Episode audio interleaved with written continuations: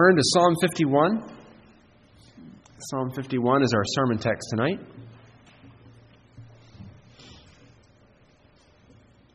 We've had a lot of interruptions in the evening service through October, and we've got a, one more coming, so we'll get back to Genesis, Lord willing, starting in November. Uh, but here tonight, Psalm 51. Hear God's word. Have mercy upon me, O God, according to your loving kindness, according to the multitude of your tender mercies. Blot out my transgressions.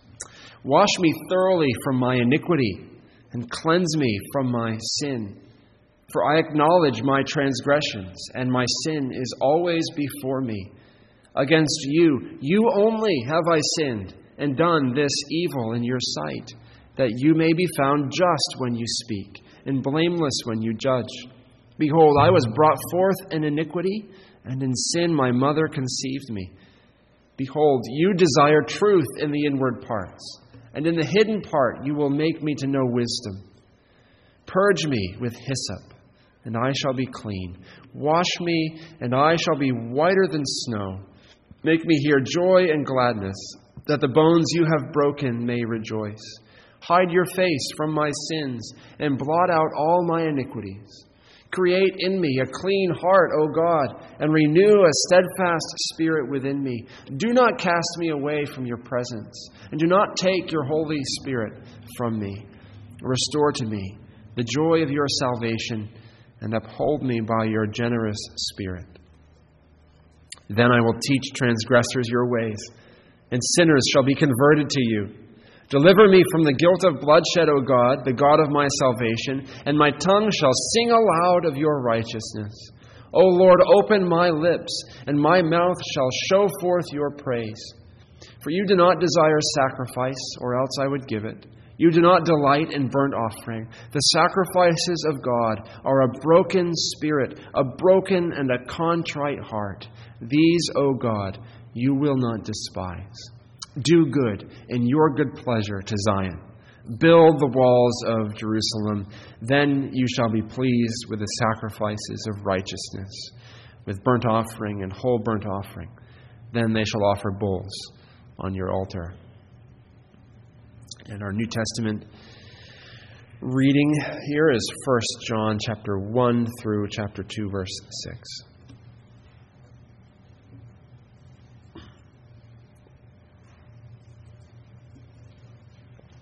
That which was from the beginning, which we have heard, which we have seen with our eyes, which we have looked upon, and our hands have handled, concerning the word of life. The life was manifested, and we have seen it, and bear witness, and declare to you that eternal life that was with the Father and was manifested to us.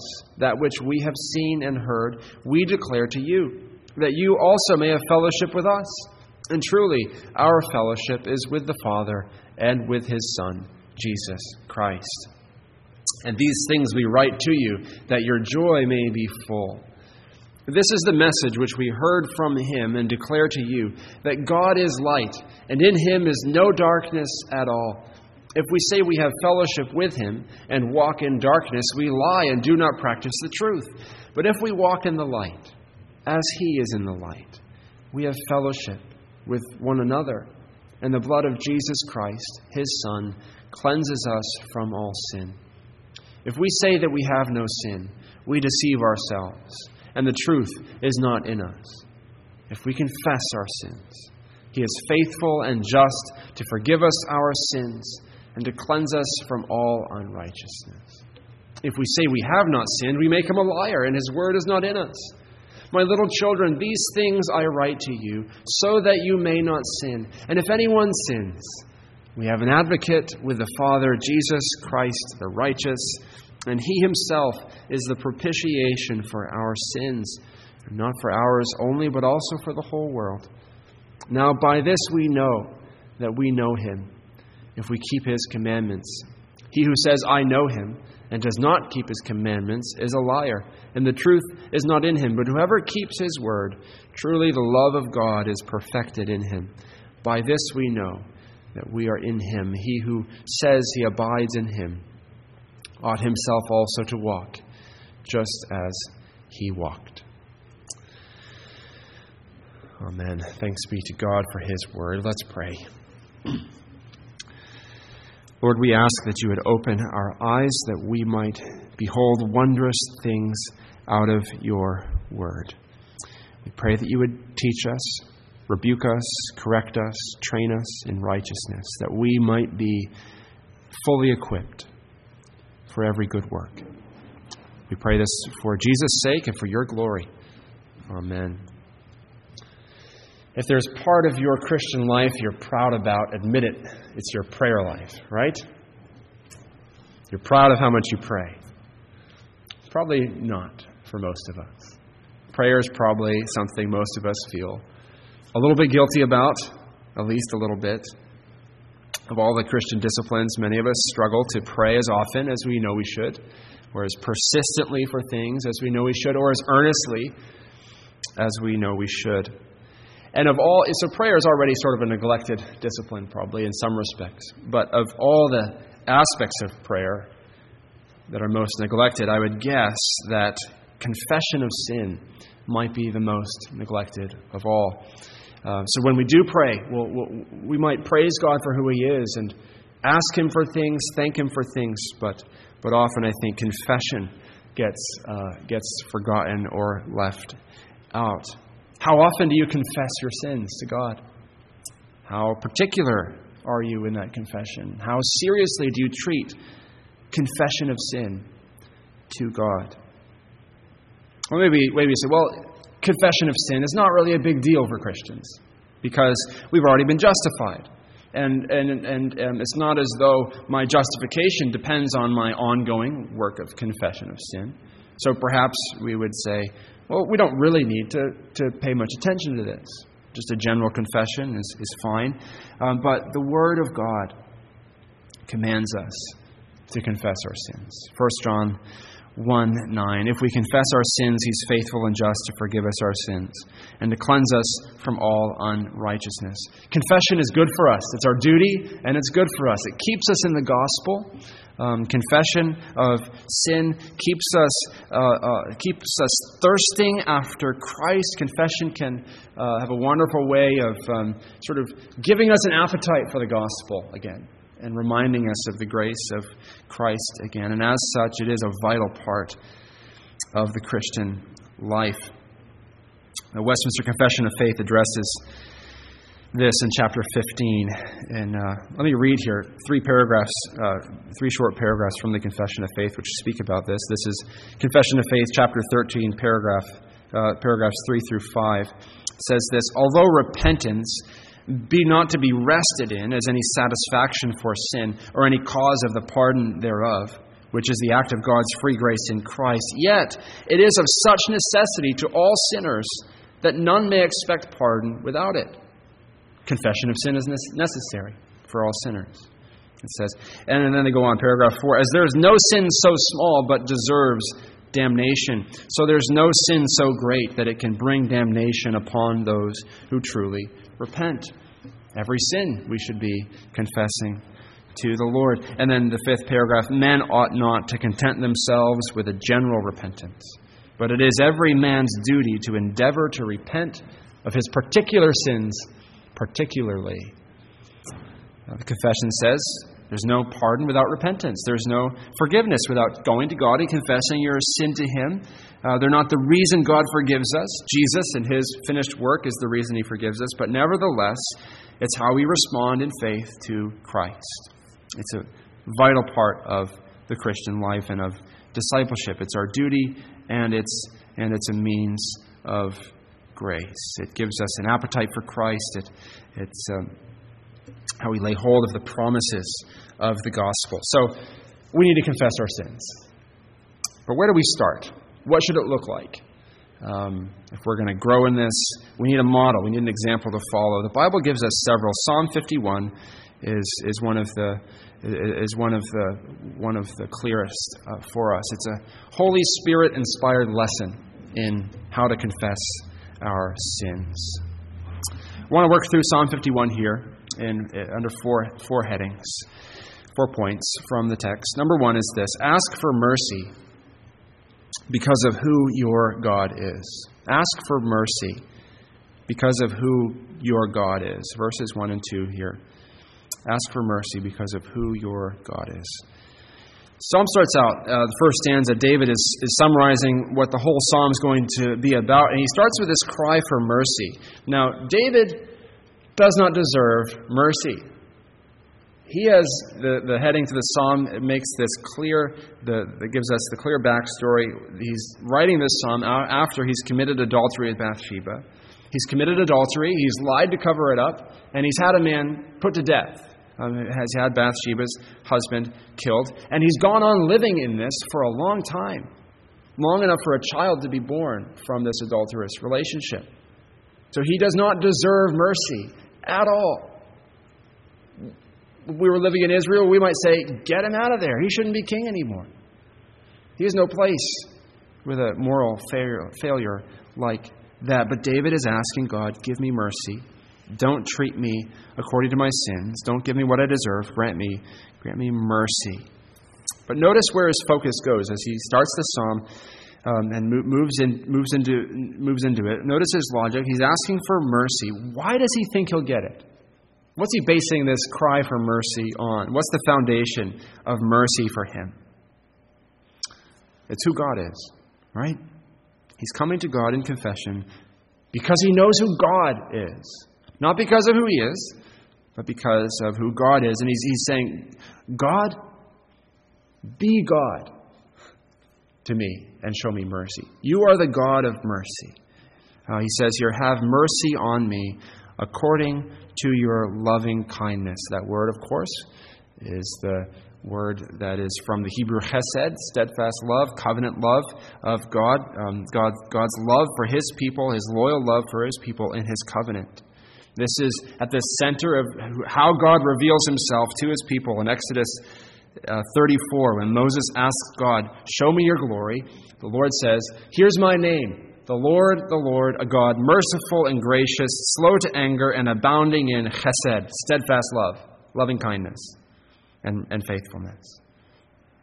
This is at the heart of who God is, as a covenant keeping God. It's right there in His name, Yahweh, as well. I am the Lord right? He is faithful to be who he is. He is who he is. He doesn't change in that, in his steadfast love for his people and his commitment to his people. Now, David knows he doesn't deserve any of this, but he knows he's, he's bolting his faith to who God is, claiming the covenant promises for himself and his place in the covenant. He goes on says to the Lord, according to the multitude of your tender mercies.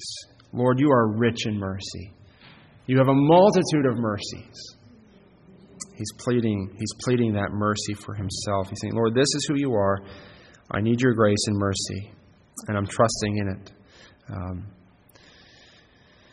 is, is David being, being trite here? Is he, is he just kind of um, not really owning up to how bad he was? Um, not at all. He's, he's asking God for mercy. He's asking God to be who He is according to His covenant promises.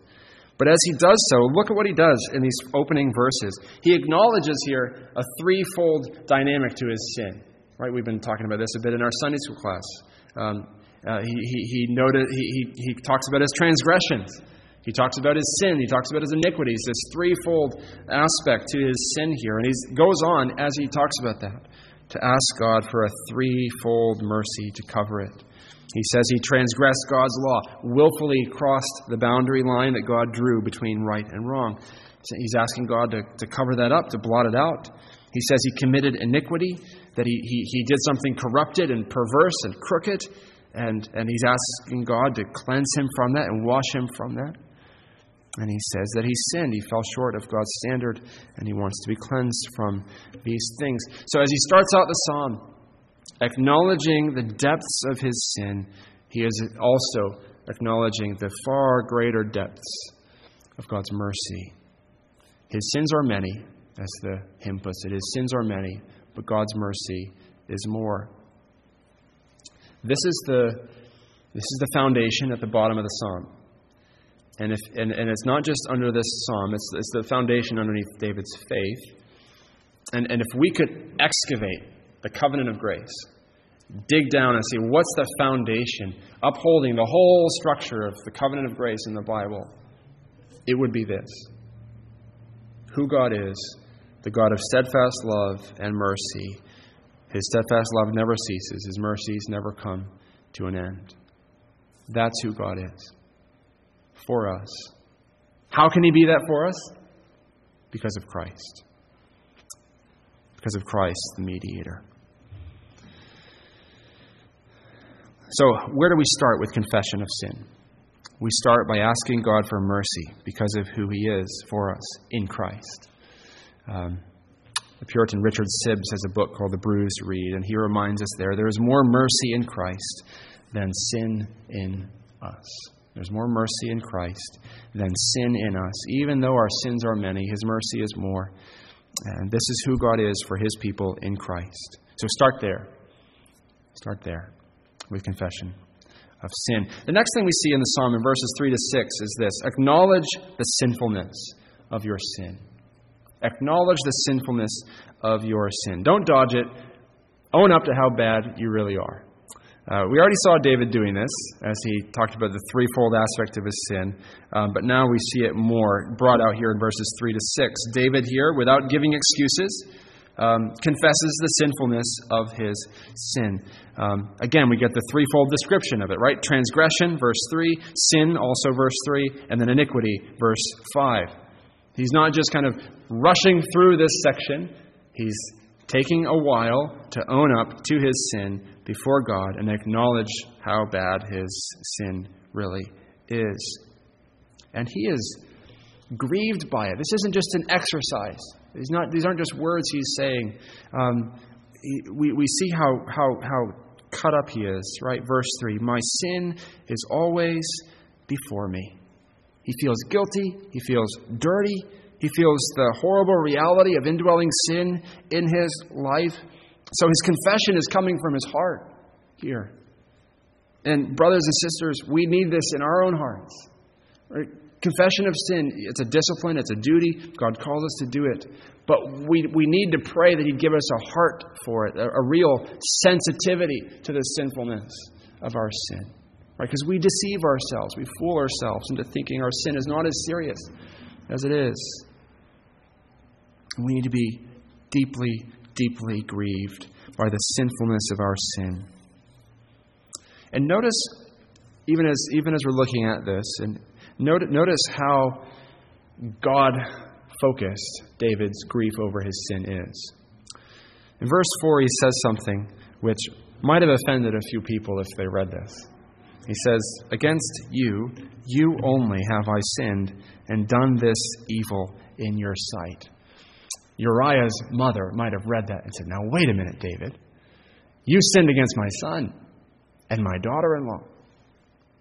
But um, David knows that. He knows he hurt other people. He knows he needs to confess to other people. But the focus here, the primary focus for him, is, is that he is guilty before God.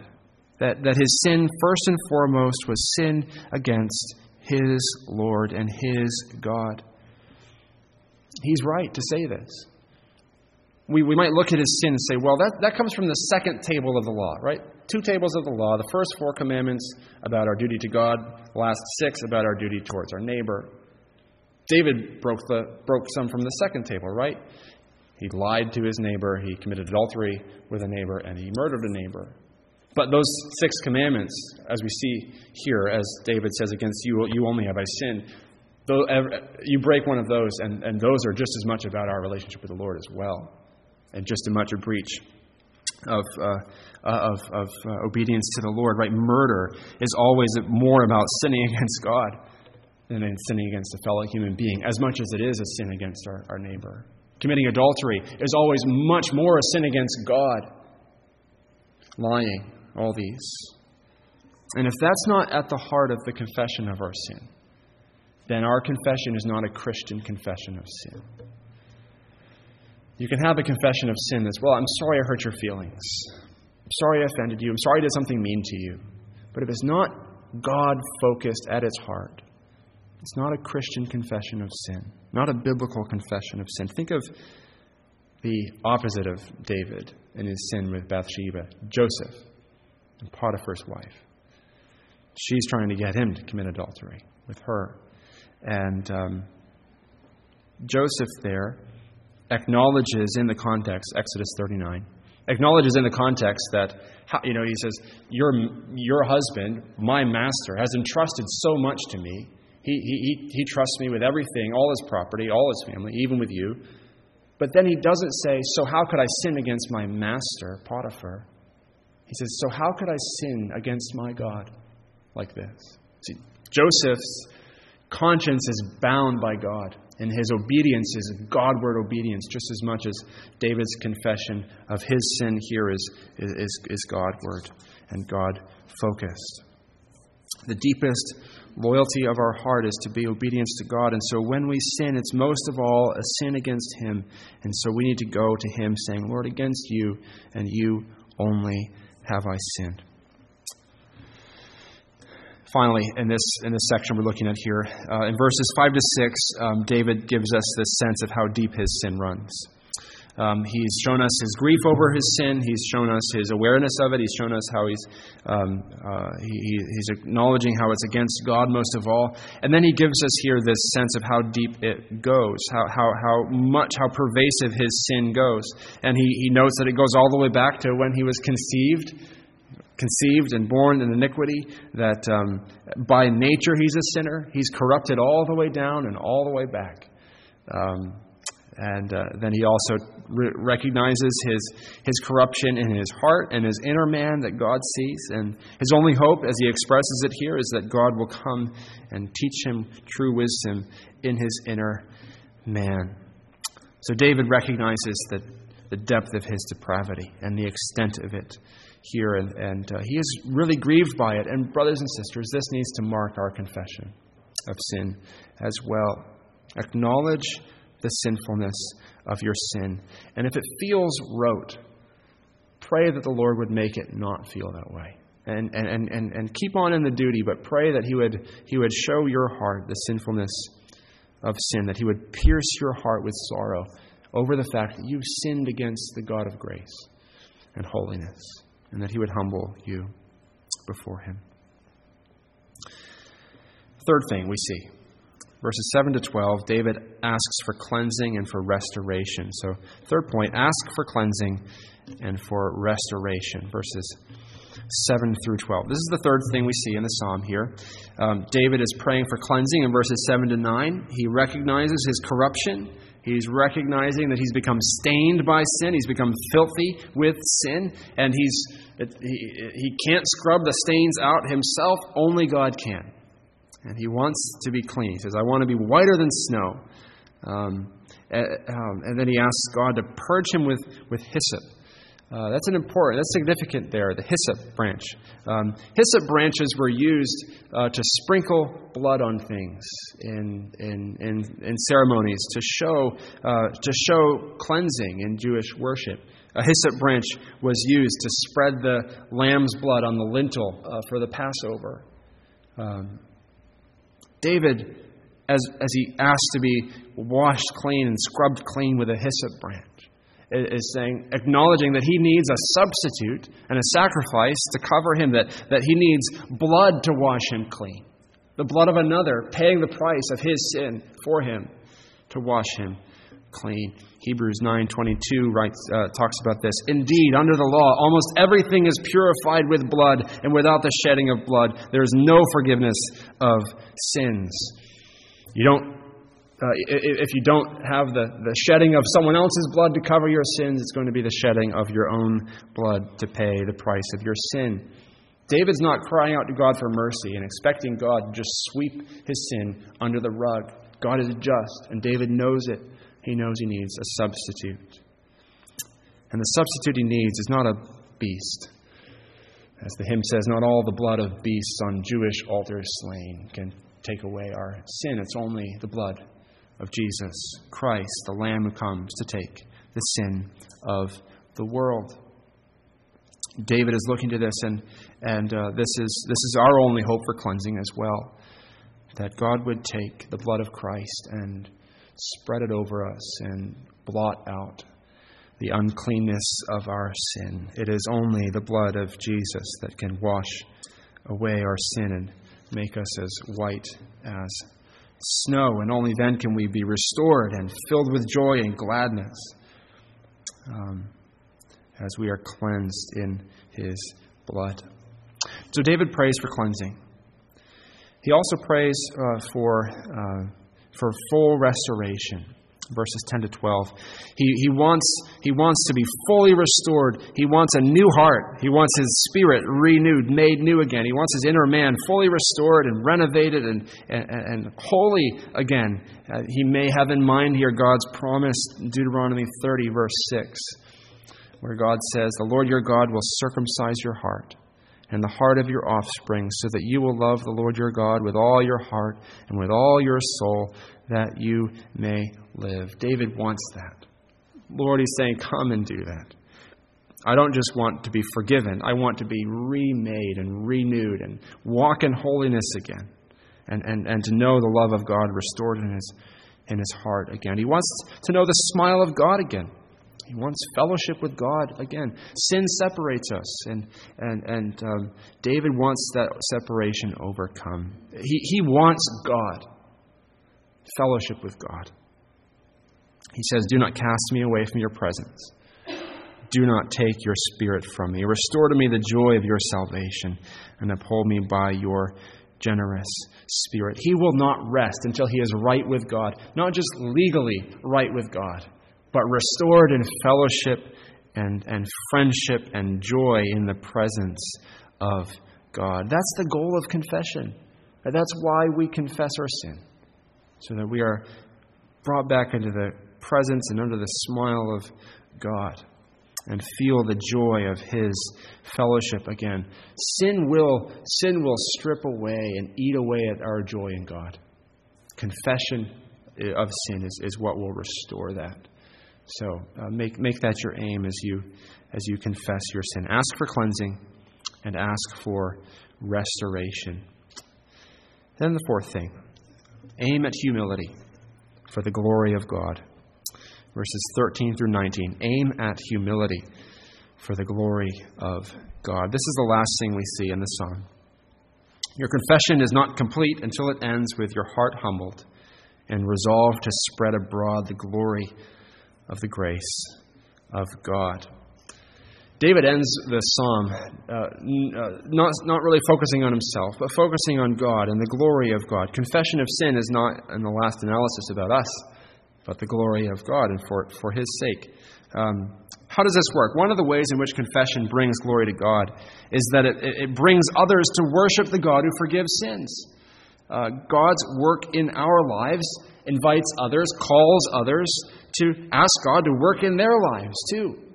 Um, one of the goals that David has in mind here at the end of the psalm is, is witness. Verse 13, he says, Then, right after you've restored me and forgiven me and cleansed me, and then I will teach transgressors your ways, and sinners shall be converted to you.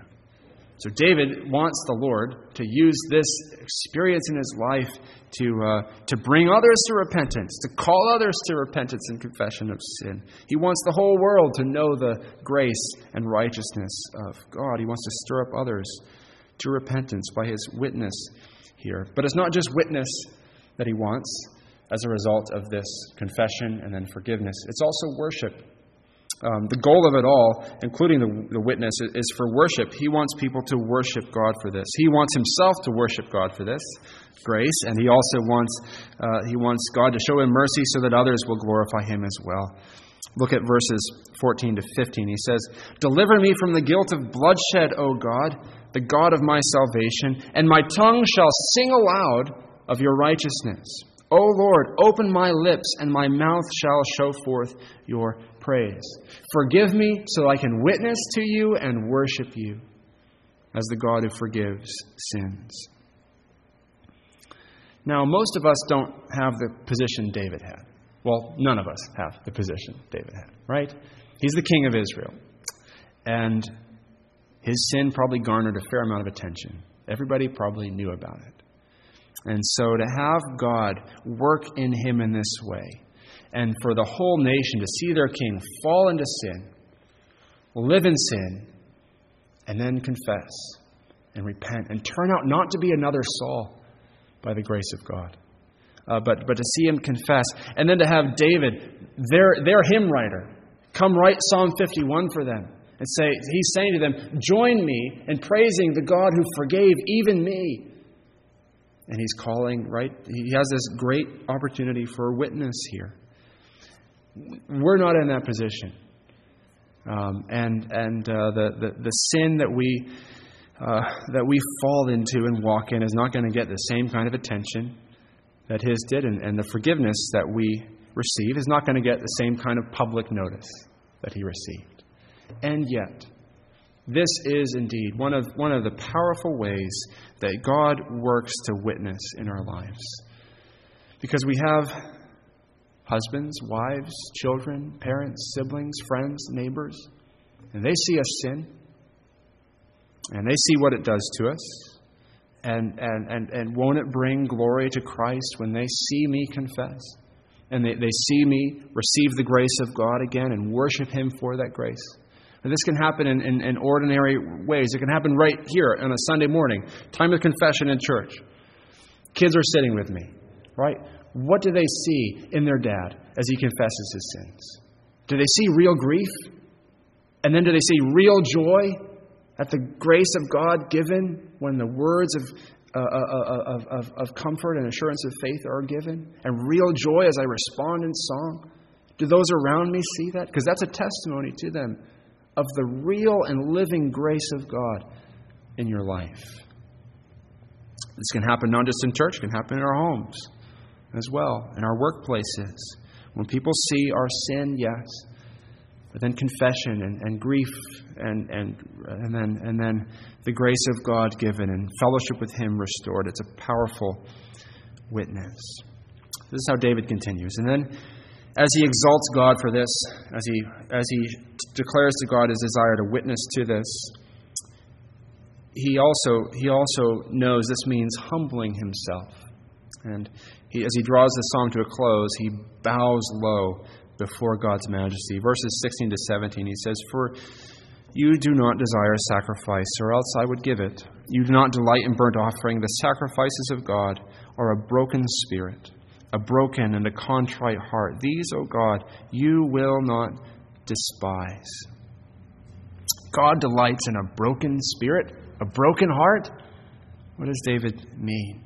Right? He doesn't mean the one who's um, uh, given up on life, despondent, um, but, he, but he means the one whose pride has been broken, the one whose stubborn self sufficiency and a rebellion against God has been broken. The man or the woman, the boy or girl who's learned how sinful they are and how gracious to them God is. That's the broken heart and the contrite spirit. This is what confession of sin works in us. This is, this is how confession of sin, done in this way by the power of the Spirit, trains our hearts to be humble and broken and contrite before the Lord. And then David ends with a prayer uh, for the people of God. He's confessed his sin. He's cried out for forgiveness, for the glory of God, for the sake of witness and worship. And he's bowed himself low in humility. And then he ends praying for the good of the church and the people of God. Verses 18 to 19, he says, Do good in your good pleasure to Zion Build the walls of Jerusalem. Then you shall be pleased with the sacrifices of righteousness, with burnt offering and whole burnt offering. Then they shall offer bulls on your altar. It's an interesting way to close the psalm. Not the way I would have closed it if I were writing it. Um, again, David is the king, right? He, he knows his position. And as he closes this psalm, he's recognizing that as he is the king, he's responsible not just for himself, but also for his people and his disobedience could lead Israel off a cliff. And we're going to see other kings after him, right? You read on, you see all kinds of other kings, and their disobedience leads the whole nation astray. So much depends on the godliness and holiness of the king of God's people. So David is praying for forgiveness, and he's saying, Oh Lord, despite my sin, keep building your people. Keep preserving your people. Keep accepting their sacrifices. Keep, keep strengthening and, and, and sustaining and continuing with your people. I know I don't deserve it, but I, but I pray that you give it from your grace. He's, he's pleading the blessing of God on the people of God. We have a king who does the same, uh, but, but the king that we have, our Lord Jesus, of course, um, he is the king of righteousness who didn't fall and stumble into sin, uh, but who has, who has kept every part of God's law, our righteous king who does not lead us astray. And as he pleads the blessing of God for us, uh, for his people, we can rest assured that that prayer will not fail. So there it is Psalm 51, a lesson in confession. Let's pray. Lord, we pray that you would work in us this grace, that you would break our hearts, break the pride of our hearts, make us humble and contrite, trembling at your word. Lord, give us a sense of our sin, give us a sense much more of your grace. We pray that it would be a powerful witness to those around us and a great cause for worship from ourselves and from those who see your work in us. And to you, Lord Jesus Christ, be all the glory. Amen.